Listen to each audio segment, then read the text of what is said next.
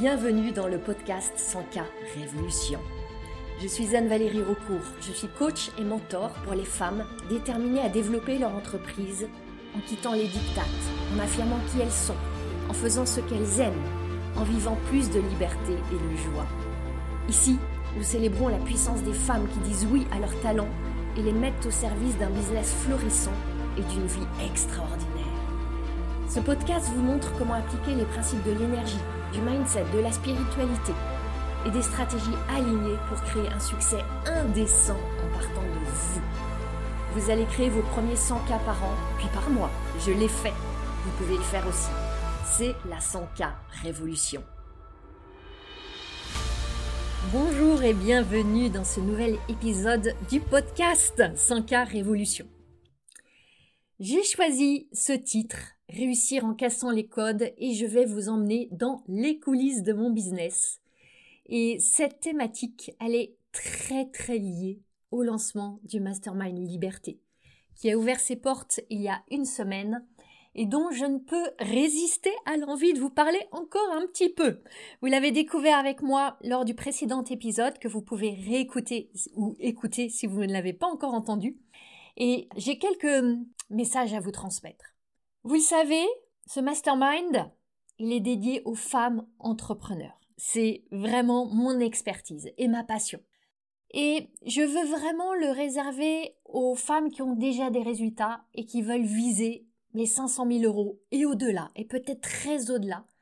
Mais, et c'est un immense mais, pas n'importe comment, en remettant plus de joie, de légèreté, de liberté dans leur entreprise. On va faire maintenant le lien avec le titre de cet épisode. Comment on va faire? Quelle expérience on va vivre? Qu'est-ce qu'on va transformer? On va réinventer les codes du business en partant de votre vraie identité. Cette identité qui veut s'exprimer dans votre entreprise. Cette identité qui a souvent été étouffée parce que vous avez voulu suivre des règles, parce qu'on vous a dit qu'il fallait faire comme ça, parce qu'on vous a imprimé des croyances. On va aller se délester des vieux schémas pour créer un modèle qui vous inspire, qui vous ressemble, qui est vraiment aligné avec votre essence. Vous allez redéfinir qu'est-ce que c'est le succès pour vous. Et aller créer selon vos désirs, selon votre propre définition du succès.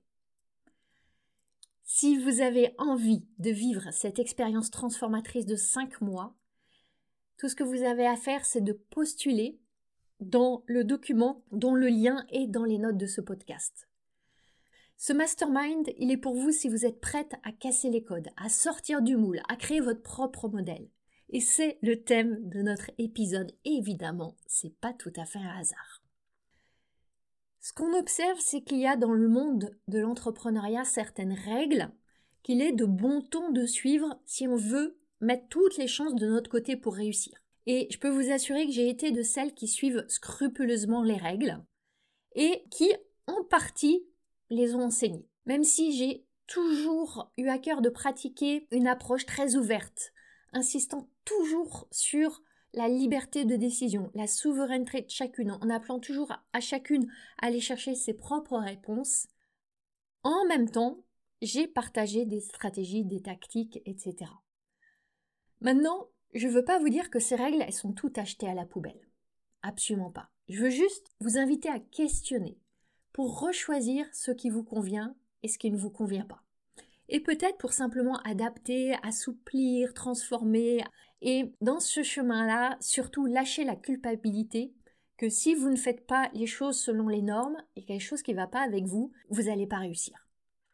J'ai choisi dans cet épisode de vous parler de certaines formes de normes courantes que j'ai moi-même questionnées et que je complètement revisiter dans mon business. Je vais vous parler de mon avant, de mon après, de certaines permissions que je me suis données, de d'expérimentations que j'ai faites. Et peut-être que vous aurez envie, vous aussi, de vous donner certaines permissions après avoir écouté cet épisode.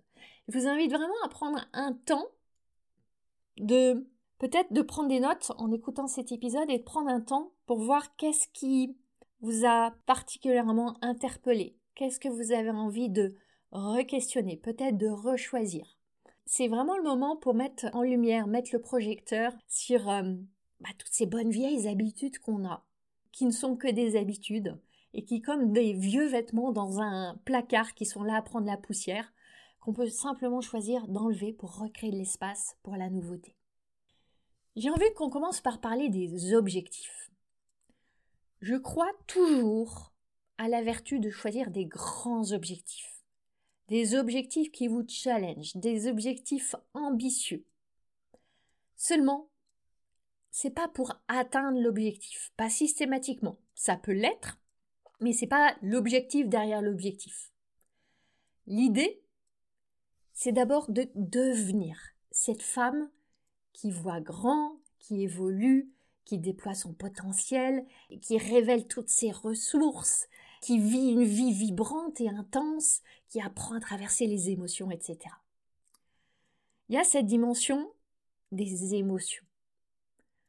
Évidemment, quand vous choisissez des objectifs ambitieux, élevés, grandioses, vous n'allez pas y aller sur un chemin qui va être juste plein de roses et de belles émotions et de bisounours qui sont là à vous, faire des bisous.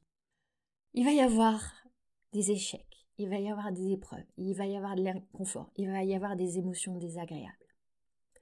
Le grand enseignement de ce chemin d'entrepreneur, je crois, c'est d'apprendre à vivre toutes ces émotions et à réaliser que on s'en sort toujours et que tout finit par passer et que tout finit par même bien se passer.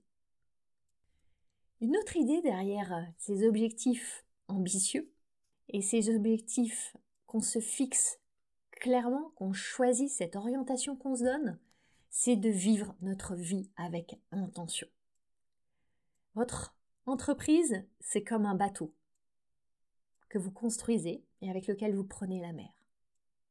Est-ce que vous voulez laisser votre bateau flotter, voguer, errer au gré des vents, avec le risque d'arriver euh, à vous échouer sur des rochers ou dans un port où vous n'avez absolument pas envie d'aller? Ou est-ce que vous avez envie de choisir le port où vous voulez vous amarrer et prendre la barre et orienter vos voiles et bien sûr jouer avec les vents et les vagues et la météo et tous les éléments qui vont se présenter, mais être là avec intention.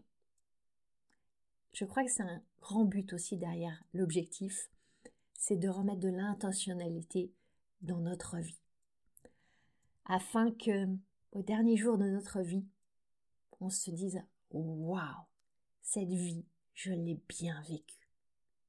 Ça a été une vie belle et et bonne et, je suis heureuse et fière de ce que j'ai vécu.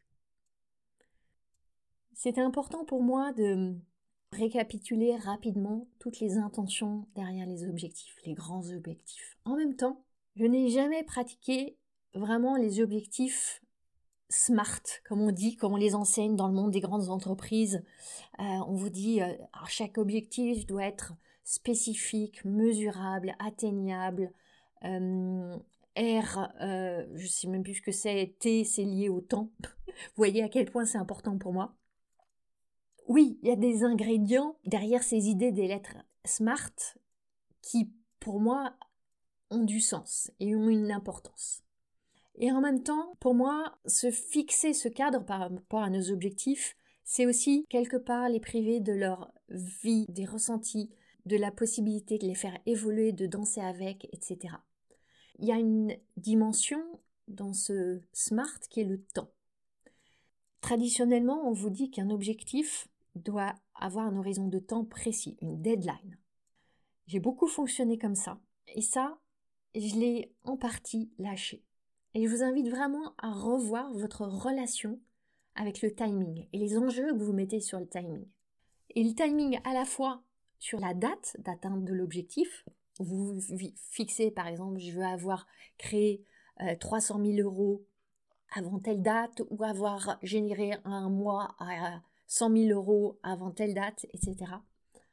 Donc il y a la date d'atteinte de l'objectif et aussi le planning. Le planning que vous allez vous fixer pour atteindre votre objectif. Traditionnellement, on dit qu'il est sage de se fixer un planning par mois et par trimestre et sur l'année avec toutes les grandes étapes qui vont vous mener à votre objectif. J'ai essayé des dizaines de fois et de plein de manières différentes. Et vraiment, c'est tellement lourd pour moi. Et je vois que ça fonctionne pas vraiment comme ça. Parce que la croissance, elle n'est pas linéaire. On est formaté selon le modèle du salarié en entreprise qui a la croissance de son salaire qui grosso modo est linéaire et prédictible. Dans le business, ça se passe pas comme ça. Vous avez des bons extraordinaires de chiffres certains mois, et puis après un repli, et puis un autre bon, et puis un repli. Et quand on commence à faire des plans comme ça, mois par mois, on écarte complètement cette idée que ça va pas être linéaire, et ça crée une pression énorme. Ce qui est important, c'est la tendance, c'est l'orientation, c'est la direction qu'on prend. L'autre problème pour moi de la planification rigide, c'est que quelque part, ça va bloquer notre créativité.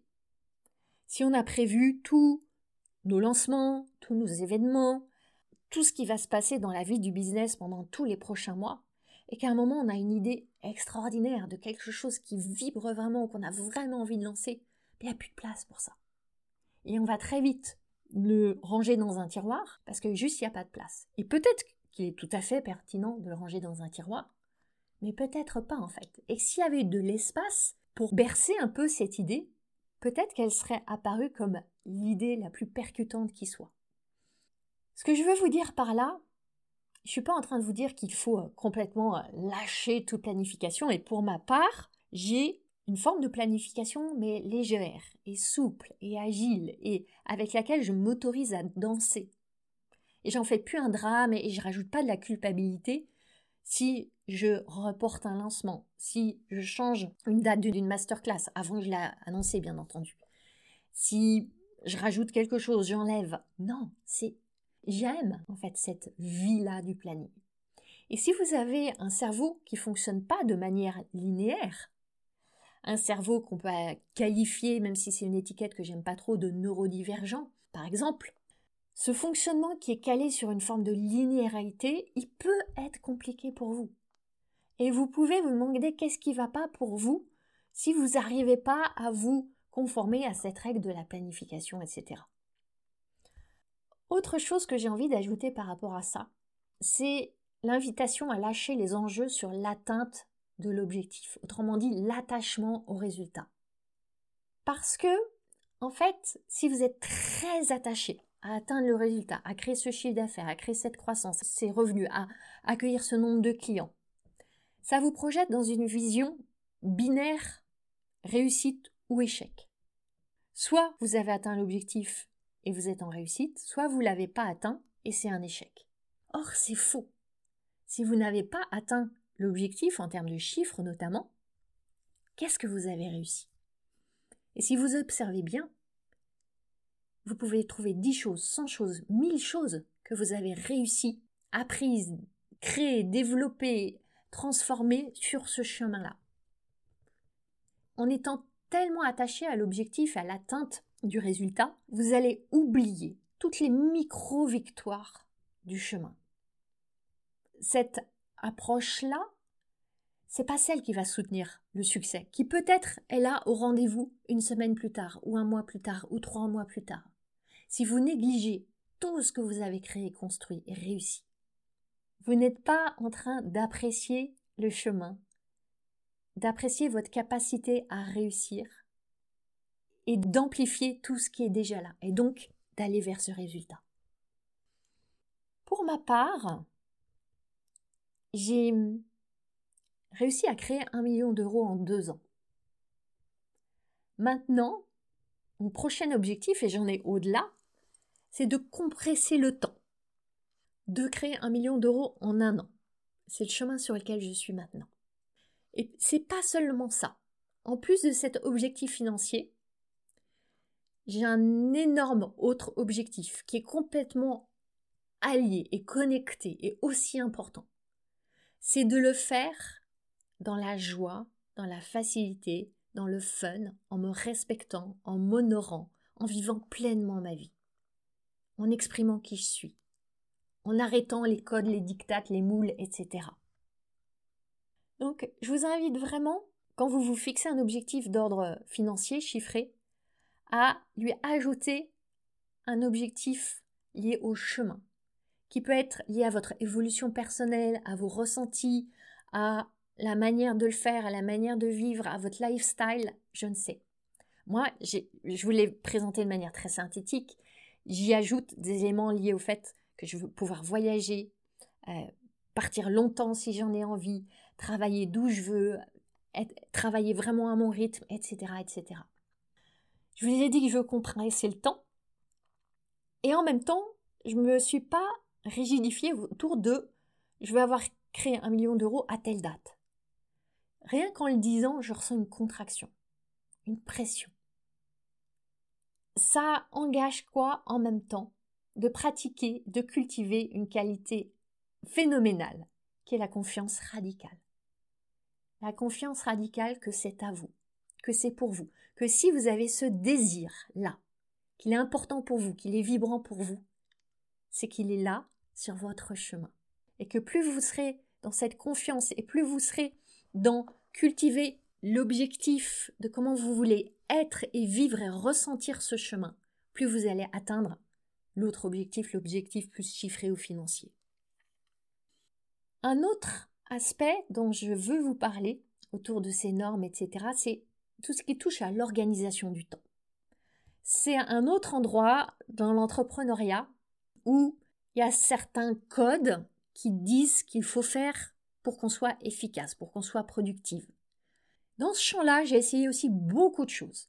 Et finalement, aujourd'hui, j'ai un modèle un peu hybride. En, en, fait, sur beaucoup de choses, j'ai fini par créer des modèles hybrides. Pour moi, la grande vertu de l'organisation du temps, c'est de mettre des garde-fous sur tout ce qui peut vous éloigner de la vie que vous voulez vivre. Et on a besoin de garde-fous ou de garde-folles. Un inconvénient majeur, en même temps, c'est que ça peut vous couper de vos élans. Vous écoutez plus vos cycles, vous apprenez pas à vous faire confiance. J'ai expérimenté l'agenda avec des blocs qui compartimentent tout le temps de toutes les journées, depuis le réveil jusqu'au coucher, avec les heures de repas, et puis les rendez-vous clients, puis les rendez-vous avec l'équipe, et puis les moments de marketing, etc., etc. Ça fonctionne. Ça produit des résultats. C'est efficient. Seulement, je me sentais vraiment à l'étroit. J'ai besoin d'espace de liberté. La liberté est trop importante pour moi. Alors oui, j'ai commencé à mettre dans mon agenda des blocs liberté. Ça suffisait pas. Et alors, comme c'est souvent le cas, il y a un effet de balancier. j'ai été expérimenter l'extrême inverse, le freestyle total plus de planification, juste évidemment mes rendez-vous, mes réunions, mes coachings dans l'agenda, mais sinon rien d'autre. Et le résultat, c'est que je me suis retrouvée avec des journées où le temps avait filé sans que je me rende compte. Et à la fin de la journée, je me rendais bien compte que ce qui était prioritaire pour moi très souvent pas été traité. Il y avait eu des fuites de temps. Je savais même plus où le temps était parti. Et pourtant, j'avais fait beaucoup de choses. Mais quoi? C'était assurément pas, en tout cas, en alignement avec les résultats que je voulais créer et les priorités que je m'étais choisies. J'ai aussi testé des applications, des outils de planification des tâches, de gestion de projet, d'organisation des listes de to-do. J'ai tout essayé. Des mappings, des tas de choses. Je suis très mind map, par exemple, mais à la main. J'aime pas ça en mode outil. Et finalement, j'ai réalisé qu'il y a plein de choses qui marchent pas pour moi. Et quand je dis ça marche pas pour moi, c'est que oui, il y a des résultats, mais ça m'amuse pas. C'est une contrainte. Et je peux vous dire que je me suis acharnée. Parce que je voyais beaucoup, beaucoup d'entrepreneurs dans mon entourage qui glorifiaient ces outils, disant qu'ils étaient absolument nécessaires, que ça avait transformé leur vie, que c'était ce qui avait permis de doubler leur chiffre d'affaires, etc. Ouais, sauf que moi, ça m'amuse pas j'ai pas envie que ma vie, autrement dit mes journées, autrement dit chaque instant que je vis, soit fait de choses qui m'amusent pas. L'idée dans tout ça, c'est d'expérimenter. Et après chaque expérimentation, d'évaluer. Qu'est-ce qui marche? Qu'est-ce qui marche pas? Qu'est-ce que j'apprends? Qu'est-ce que je vais faire différemment? Et ça, c'est, ça vaut pour tout dans votre business. Bien sûr, c'est pas facile. Pourquoi c'est pas facile? Parce que la tendance à l'autocritique va revenir. Pourquoi ça marche pas pour toi? T'as pas mis assez de discipline, t'es pas assez organisé, pour les autres ça marche, c'est pas pour toi, qu'est-ce que t'as qui est tordu, et tu vas jamais y arriver, et peut-être que t'as pas assez persévéré, parce je savais bien t'es pas assez persévérante, blablabla. Amenez de la curiosité. Amenez de l'ouverture. Amenez votre esprit d'exploratrice qui a envie de comprendre les leçons. Et prenez votre pouvoir de décision. Maintenant, pour ma part, je joue avec les approches. Et je joue avec le, le cycle du temps. Parce qu'il y a des moments où j'ai envie de cadre et d'autres moments où j'en ai moins envie. Il y a des périodes où je vais planifier les tâches et puis d'autres moins. Mais fondamentalement, dans la structure que j'ai maintenant, je planifie les tâches qui sont liées à mon projet ou mes deux projets prioritaires du moment pour être certaine que ces tâches-là sont en priorité dans mon agenda. Et puis pour le reste, bien sûr, je planifie mes rendez-vous de coaching, mes réunions, etc. Tout ce qui est en interaction avec les autres. Mais pour le reste, je laisse de la respiration. Et j'ai de plus en plus évolué vers une organisation qui respecte mes cycles d'énergie. Je sais que je suis extrêmement créative, j'aime écrire, j'aime faire mon marketing, qui est beaucoup de l'écriture, de la communication, de la relation le matin. Je suis vraiment dans une énergie créative le matin. L'après-midi, je suis vraiment en énergie pour être dans l'accompagnement, la connexion. Donc je vais mettre en général l'après-midi mes coachings, mes meetings, mon admin aussi. J'ai un temps où je peux être très focus. Et euh, vraiment, je, gère mes, journées en fonction de ces, euh, ces énergies-là. Le jeudi, je prends pas de rendez-vous, pas de réunion, pas coaching, rien. C'est mon jeudi, tout est permis. Le matin, je mets jamais de réveil. Sauf si, évidemment, j'ai un rendez-vous tôt le matin, mais en général, normalement, les matins, je mets pas de rendez-vous. Sauf si, par exemple, j'ai décidé d'animer une masterclass ou quoi, ou justement, comme je suis très très en énergie le matin, je vais intentionnellement souvent la programmer le matin. Mais autrement, je fais confiance à mon corps pour se réveiller quand il a envie de se réveiller, au parfait moment. Et j'ai mis en place aussi un modèle de business qui se transporte et se transpose en voyage n'importe où dans le monde. Je peux être avec 6 heures, 7 heures, 9 heures de décalage à l'autre bout du monde, ça fonctionne. Et ça, c'est essentiel pour honorer ma valeur liberté, qui est vitale pour moi. Ça m'amène à vous parler aussi des cycles. C'est fascinant de voir que la semaine où on travaille du lundi au vendredi de 9h à 18h ou 19h, elle a été construite dans le monde de l'entreprise, par des hommes essentiellement, qui se lèvent, sont en mode action, go, go, go toute la journée, se couchent, se rechargent et repartent le lendemain, se lèvent, go, go, go, on y va, hop, jusqu'au vendredi soir, on ferme, on a le week-end, deux jours de break, on déconnecte, on a 5, 6, 7 semaines de vacances, ça dépend des entreprises et des RTT, on part trois semaines l'été, ah, on peut enfin décompresser, on répartit le reste des vacances sur euh, le reste de l'année. Oui, c'est adapté aux hommes qui traversent moins de cycles que les femmes, qui ont peut-être moins aussi cette appétence pour l'écoute intérieure. Et c'est aussi adapté au monde de la grande entreprise où il faut bien des règles de fonctionnement en collectif. Il faut ce cadre. Et encore, je dis il faut, il faut rien du tout, mais c'est le sens était de donner un cadre au collectif. Mais les femmes vivent des cycles et sont sensibles à ces cycles. Et quand vous devenez votre propre boss en devenant entrepreneur, est-ce que vous n'avez pas envie de sortir du carcan des semaines et des week-ends et des vacances comme ça? Quand vous avez des enfants, vous allez me dire que, évidemment, vous avez des contraintes, l'école, les vacances scolaires, etc. Mais vous avez aussi des nouvelles possibilités. Est-ce que vous vous en emparez? Est-ce que vous en profitez? Est-ce que vous avez vraiment regardé tous ces endroits où vous n'êtes pas vraiment emparé de votre liberté, de revoir complètement ce modèle de la semaine, du week-end, des vacances, des cycles, etc. De quoi est-ce que vous avez envie? De quoi est-ce que votre corps a besoin? Cet été, par exemple, j'ai pas vraiment pris des grandes vacances. J'ai pris trois jours par-ci, trois jours par-là. J'ai pas mal bougé, mais j'ai pas du tout été dans ce schéma. Je pars deux semaines, trois semaines, je coupe tout. Et il y a quasiment une forme d'injonction de oui, même les entrepreneurs, il faut que vous déconnectiez, il faut vous reposer, ça va vous faire du bien, c'est important pour l'esprit, pour le mental, pour le cerveau, pour tout. J'entends, mais si j'ai pas envie en fait. Si je suis dans une période là cet été de pleine création, d'envie créative, de, de relations intenses et excitantes avec mon entreprise, si j'ai pas envie de la laisser à ce moment-là, eh ben, je l'emmène avec moi. Je suis partie à Bali, j'ai pris une semaine de quasi vacances, mais sans complètement couper avec mon entreprise parce que j'avais pas envie. C'est pas une obligation, c'est pas un devoir.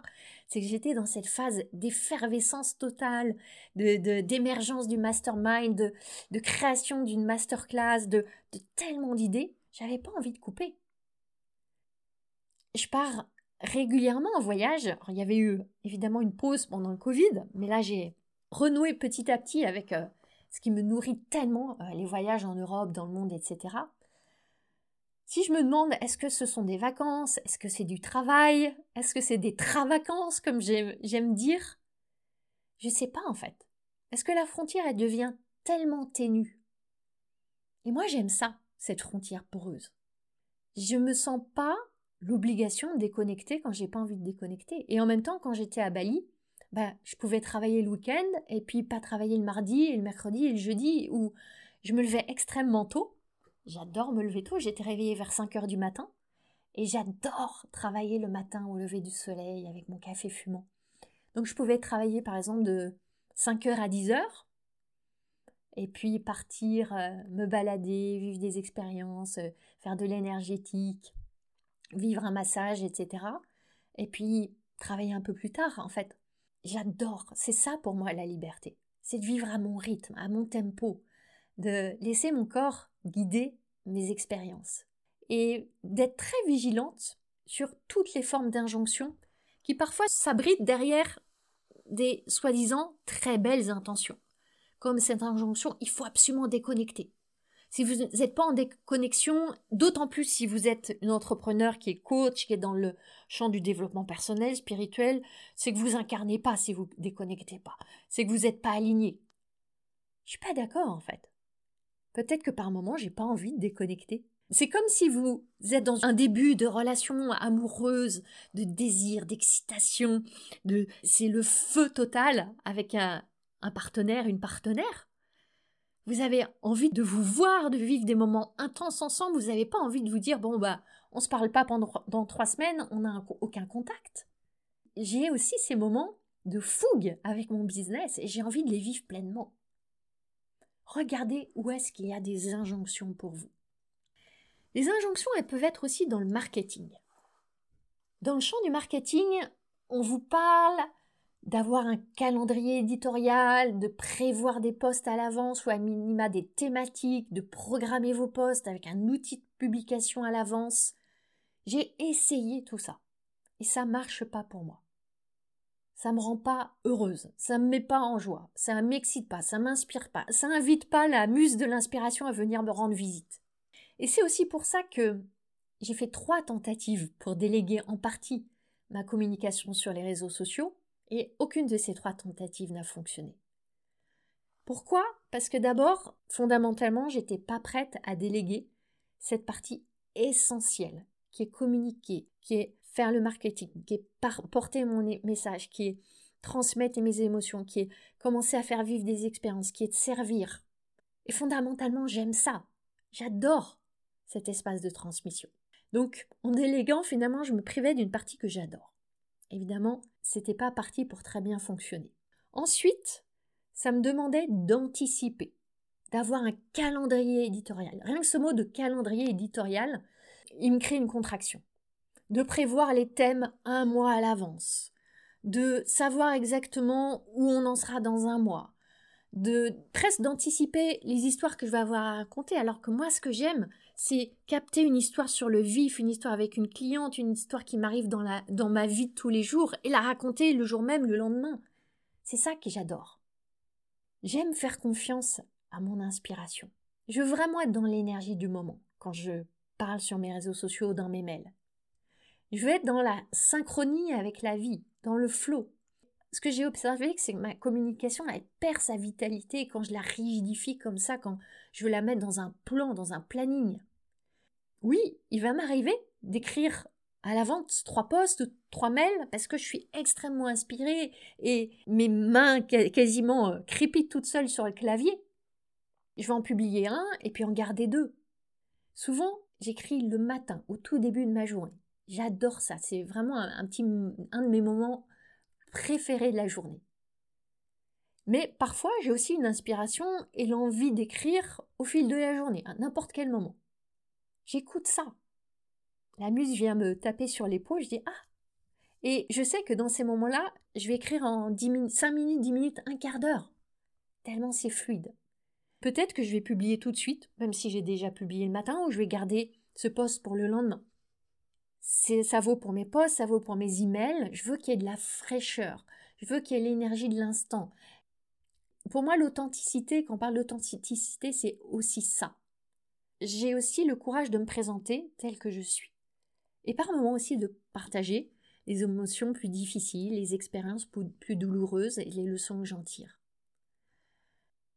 Dans ce même esprit, en fait, j'aime pas faire du recyclage d'emails. On m'a enseigné, oui, pour être, pour gagner du temps, de créer une banque d'emails, euh, les emails euh, qui ont le plus marché, mes posts qui ont le plus marché, et de les recycler, de les resservir tous les trois mois, parce que euh, comme ça, je suis plus efficace. J'entends tout à fait, mais je l'ai jamais fait. Je l'ai jamais fait parce que même si j'ai écrit quelque chose d'extraordinaire et de très profond et puissant il y a trois mois, et je sais que j'ai des très beaux contenus de grande valeur, je donne tellement d'importance à être dans cette authenticité, cette vérité du moment, que pour moi, ça serait pas honorer mon audience que de faire comme ça. Alors je le fais pas. Et c'est pas le plus efficient, et c'est pas grave, parce que c'est vraiment aligné avec ce que je veux offrir et la manière dont je veux servir. Et s'il y a des moments où j'ai pas du tout d'inspiration, eh bien, je saute un poste, je saute un mail, avec la confiance que le lendemain, ou peut-être plus tard dans la journée, le flot de l'inspiration viendra. Et que s'il vient pas, je saurai l'inviter en posant un mot, deux mots, une idée, et que ça va venir en fait. Et c'est un entraînement, c'est une pratique. Cette liberté-là, elle requiert deux choses. D'abord de questionner les règles qui sont communément admises, adoptées sur ce que c'est que de communiquer, de faire du marketing, d'être visible. Qu'est-ce qui se passe si vous abandonnez tout ce que vous croyez devoir faire pour réussir? Qu'est-ce qui se passe si vous retirez toutes les obligations que vous vous imposez? Qu'est-ce qui reste alors? Qu'est-ce qui reste que vous avez envie de faire? La deuxième chose que ça requiert, c'est la confiance. La confiance en vous, en l'inspiration, en le fait que vous êtes soutenu et guidé et que votre mission a un sens et que vos désirs ont un droit d'exister et que vous êtes à chaque instant au parfait endroit sur votre chemin. Ça nécessite une bonne dose de confiance mais aussi de conscience, de d'auto-observation sur nos fonctionnements. Par exemple, j'ai grandi dans une famille entourée de parents très organisés, qui structuraient tout, qui se rassuraient par le contrôle, hyper analytique. Et pendant très longtemps, j'ai modélisé ça. Parce que j'avais intégré que pour être en sécurité dans la vie, il faut maîtriser un maximum de paramètres. Et que pour maîtriser un maximum de paramètres, il faut structurer, planifier, organiser, contrôler, etc. Ça a plutôt bien marché en termes de résultats. En revanche, en moi, dans mes ressentis, dans mon, ma relation à la vie, je m'étiolais en fait, je me desséchais. Parce que mon identité profonde, elle aspire au flot, à suivre ses élans, à décider selon ses envies. Et quand je regarde ma typologie de caractère, de comportement, qu'on peut analyser par des approches comme l'énéagramme, le human design, le disque, etc., toutes ces approches, elles pointent vers ça pour moi, vers cette aspiration au flot, à suivre ses élans, à écouter vraiment au niveau de, de la base, du bassin, du sacral, si c'est un oui ou si c'est un non. En cherchant à me conformer à ce que j'avais appris de mes parents, je m'éloignais de moi. Alors oui, j'ai gardé des éléments de structure qui me font du bien, mais j'ai lâché sur l'obligation d'avoir toujours tout bien prévu, tout bien anticipé, parce que ça étouffe ma créativité. J'ai découvert que la productivité et l'efficience, elles peuvent tout à fait se déployer selon différents modèles. Et cette permission, elle m'a permis de libérer une partie de moi qui était contractée, parce qu'elle allait contre sa nature. Un autre élément dont je veux vous parler, c'est votre entourage. De qui est-ce que vous vous entourez? Est-ce que vous vous entourez de personnes qui perpétuent ce modèle où il faut suivre des codes et des normes et travailler dur pour réussir? Ou est-ce que vous vous entourez de personnes qui incarnent le style de vie et les valeurs, la liberté, etc. que vous voulez avoir? Longtemps, je me suis entourée inconsciemment, mais maintenant je comprends pourquoi, de d'entrepreneurs, de coachs, de différentes personnes qui travaillaient énormément, qui respectaient les codes, qui suivaient les normes, qui me donnaient des recettes. Parce que inconsciemment, je voulais renforcer cette croyance, parce que ça m'arrangeait bien, que on réussit dans cette énergie quelque part qui est assez masculine. Puis intentionnellement, quand j'ai réalisé que j'étais vraiment en train de m'éloigner de moi, d'étioler ma flamme, de perdre ma vérité, j'ai commencé à chercher des communautés, des coachs qui incarnent un autre modèle. J'ai commencé à choisir des coachs qui glorifient plus le travail à outrance. Et surtout qui me montrent, par leur exemple, en l'incarnant, que c'est possible de réussir d'une autre manière, en étant dans la joie, en s'amusant, en s'écoutant, en prenant du temps, en voyageant.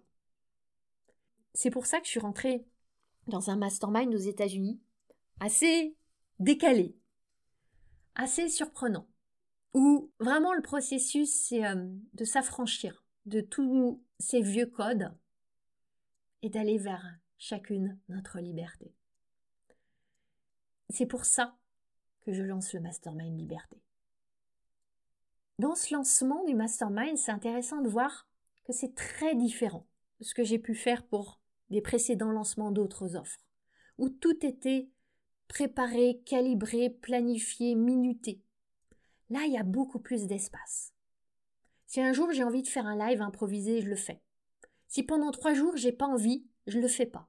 Même si pendant un lancement, on est censé faire des lives tous les jours, si j'ai pas envie, je le fais pas, parce que ce ne sera pas avec la bonne énergie. Et je sais que quand je suis vraiment reliée à l'envie, au désir, il y a tellement plus d'énergie que si je me force. Et on en revient toujours à cette fameuse confiance. En même temps, je cultive la confiance que c'est le socle de la réussite, du succès de ce mastermind. Et mon focus, là, pour le lancement du mastermind liberté, il est d'abord de nourrir une relation extraordinaire avec cette offre, avec ce mastermind par mes pensées, par ma vibration, par des temps de connexion, de réflexion, de dialogue à l'intérieur. Je lui parle. Qu'est-ce que tu veux de moi? Comment est-ce qu'on peut collaborer? Qui va être transformé par toi? Comment est-ce que je peux montrer? Aller vers cette relation de confiance avec mon audience. Il s'agit de m'aligner moi et d'aider mon audience à s'aligner en même temps avec cette offre. Et là, c'est simplement me montrer, en parler, partager, inspirer, rassurer, transmettre cette vibration. Et une grande partie du travail que je fais, elle est dans le champ de mes pensées, de mes croyances et de toutes les relations qui sont engagées. La relation avec l'offre, la relation avec l'argent, la relation avec ma communauté, la relation avec mes clientes, etc., etc. Et ça commence vraiment par mettre de l'attention sur l'intimité avec mon offre. Comment est-ce que je peux rayonner ça, partager mon expérience, donner des exemples? C'est ça les questions que je me pose. Et ça, ça mène à un autre sujet, qui est un sujet sur lequel j'ai énormément évolué depuis ces derniers mois. Énormément. Et je vais vous le partager avec beaucoup de transparence et d'humilité. C'est le sujet de la vente. J'ai vraiment profondément transformé mon rapport à la vente. Et ça en plusieurs étapes. Quand on parle de la vente, il y a plusieurs aspects.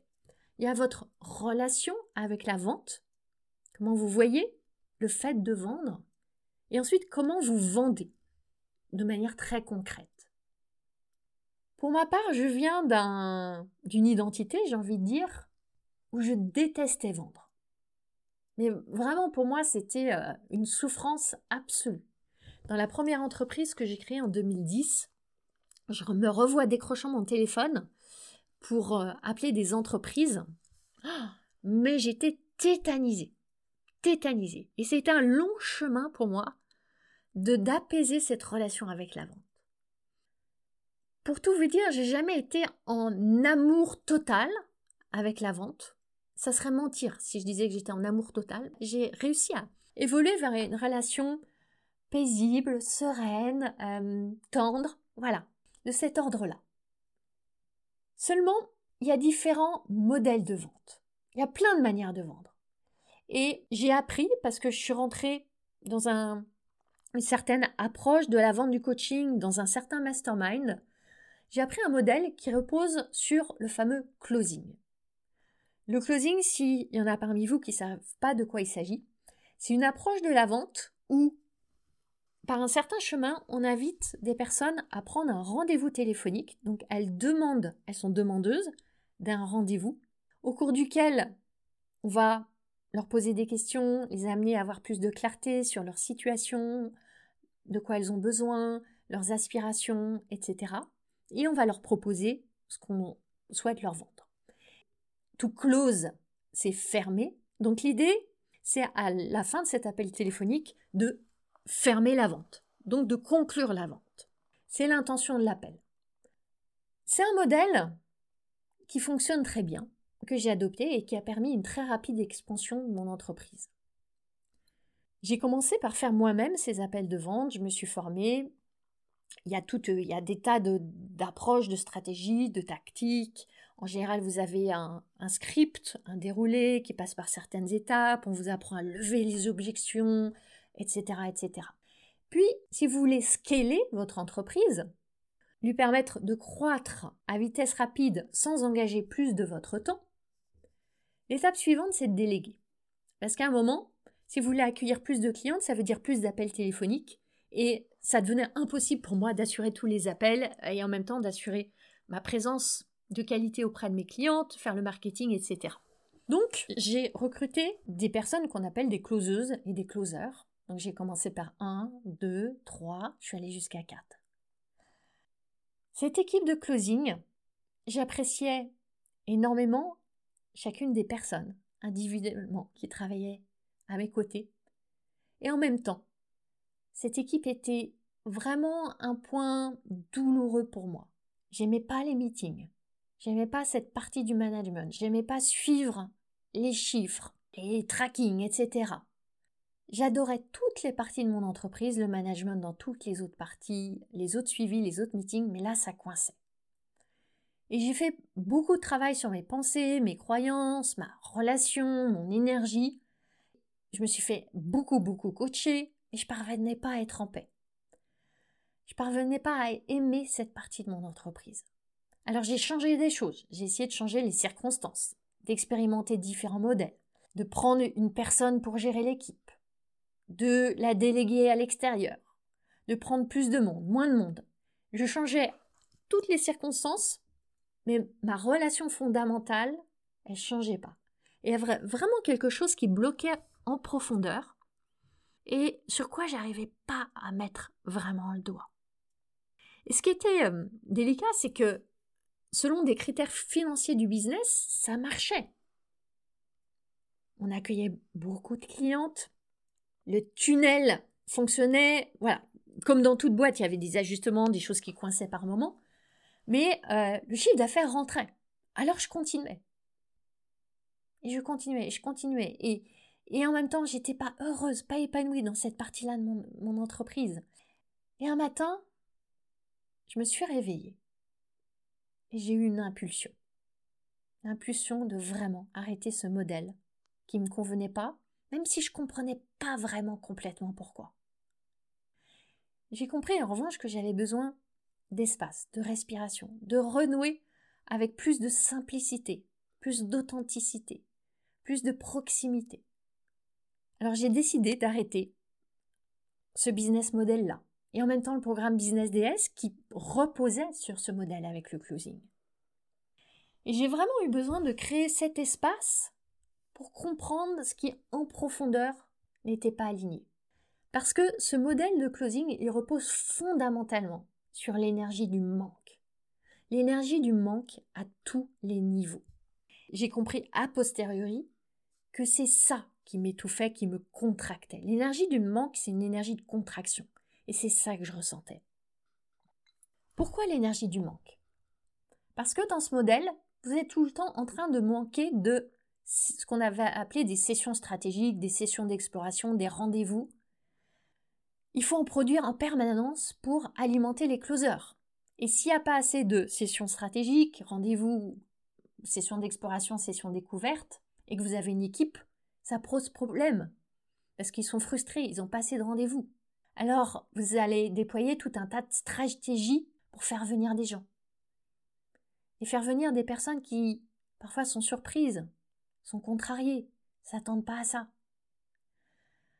Et vous allez manquer encore de, de sessions stratégiques qualifiées. Parce que, évidemment, on veut des personnes qualifiées. Alors il faut en permanence ajuster le tunnel pour mieux cibler les audiences, les personnes, attirer les bonnes personnes.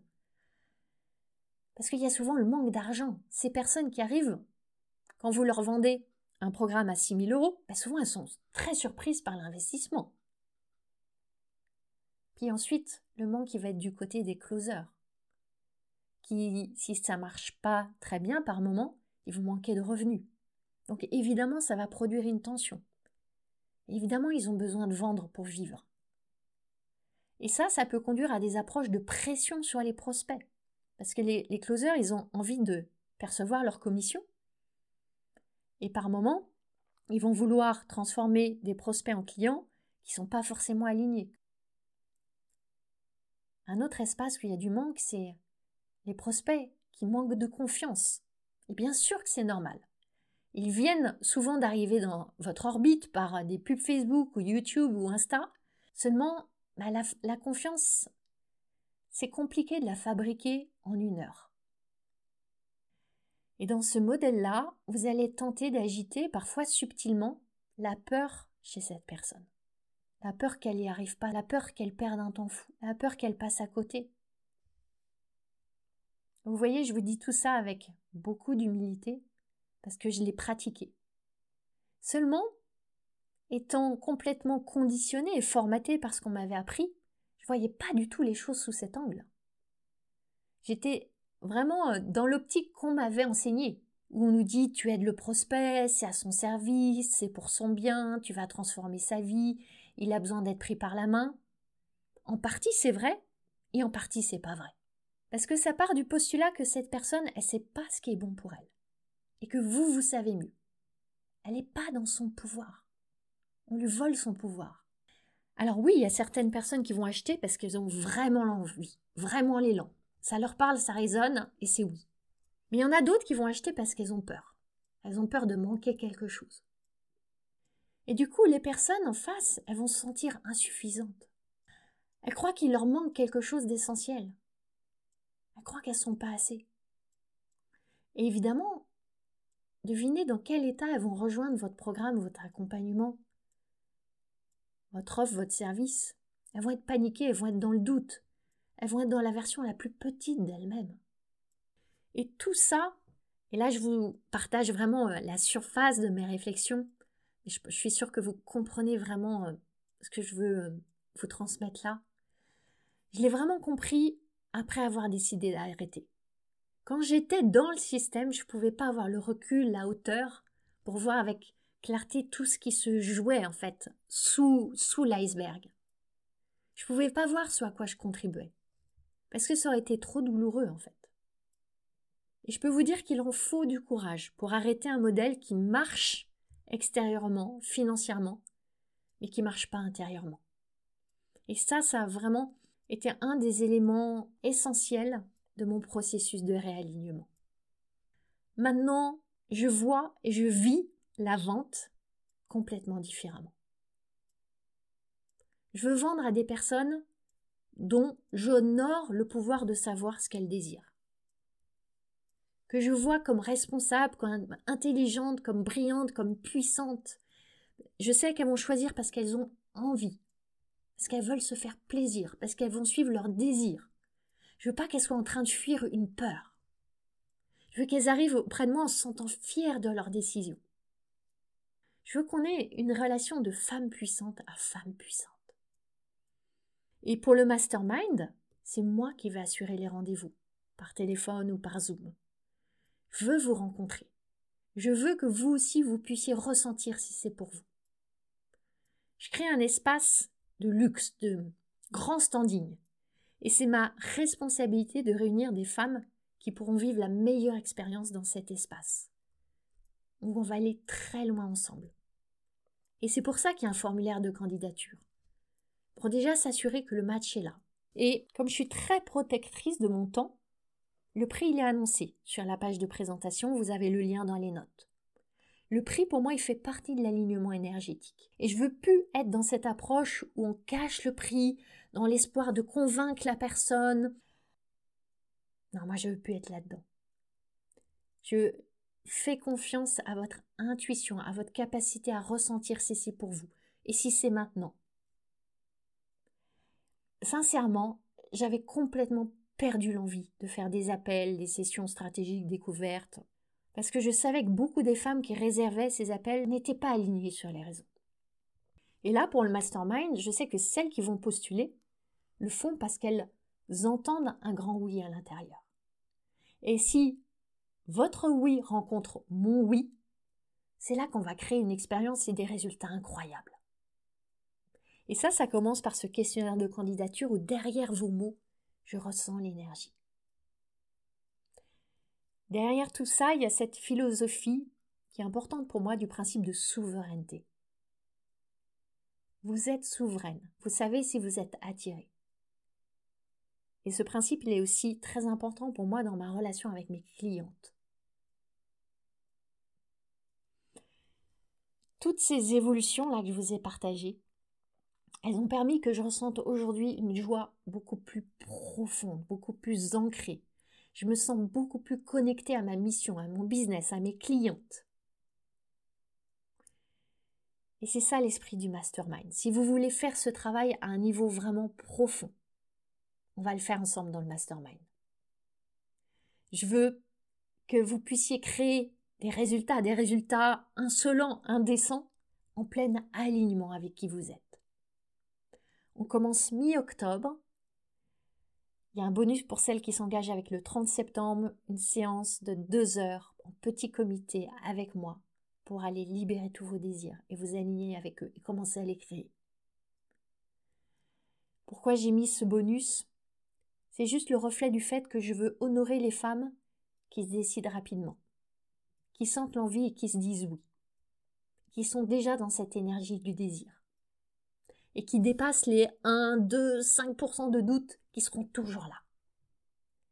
On commence mi-octobre, donc de toute façon, vous avez aussi jusqu'à mi-octobre pour vous décider tranquillement.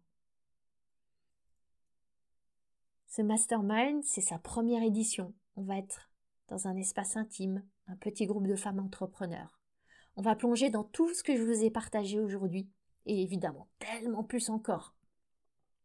C'est pour vous si vous voulez développer un business qui cesse de vouloir être conformiste, qui honore qui vous êtes, votre énergie, votre magie. On va aller vous relier à votre vraie identité. Lâchez tout ce qui ne vous appartient pas. Et réinventer un modèle qui vous permet de tellement plus ressentir la joie. Je ne vais pas vous enseigner à faire comme moi. Vous allez trouver à quoi ça va ressembler pour vous. À quoi va ça, ça va ressembler pour vous d'être dans cette relation plus sereine, j'ai envie de dire plus amoureuse avec votre business. Et derrière ça, avec vous, bien sûr. Ça va être un magnifique chemin de développement, de développement personnel, de développement spirituel et bien sûr de développement financier. J'ai tellement envie de vous voir vous relier à cette version de vous qui est plus audacieuse, qui est plus riche, qui est plus libre, qui est plus vous. Si ça vous parle, si vous avez envie de cette expérience d'un autre niveau, le lien vers la page de présentation est dans les notes. Et dans cette page, vous trouvez le lien pour postuler. Je me réjouis de vous guider dans cette aventure que j'ai envie de qualifier de hors norme pour vous qui êtes hors norme. À bientôt! Si vous êtes une entrepreneur décidée à créer votre succès, vous allez adorer le test que j'ai créé pour vous. Vous découvrirez quelle est la prochaine étape pour développer votre business et vous repartirez avec votre plan d'action. Ce test est à la fois fun et profond et c'est un cadeau.